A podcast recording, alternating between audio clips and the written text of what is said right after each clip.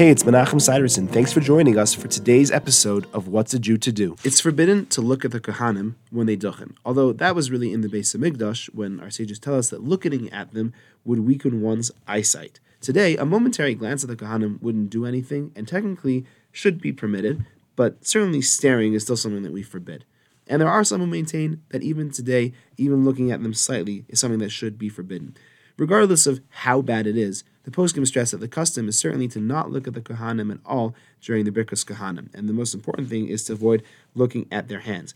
And that's true even though in our day and age, the Kohanim usually cover their heads and their faces and their hands with a talis, we still try not to look at them at all. The custom, as such, is that the congregation covers their heads and faces with a talis, so as not to be able to look at the Kohanim at all, and also to help them focus on the blessings of the Birkas Kohanim that they're receiving. If you don't have a talis, then you should just close your eyes. And as we know, there's a beautiful custom that many have that the children come to their father and stand under his talis during the Birkas Kohanim. That's all for today. I hope you enjoyed.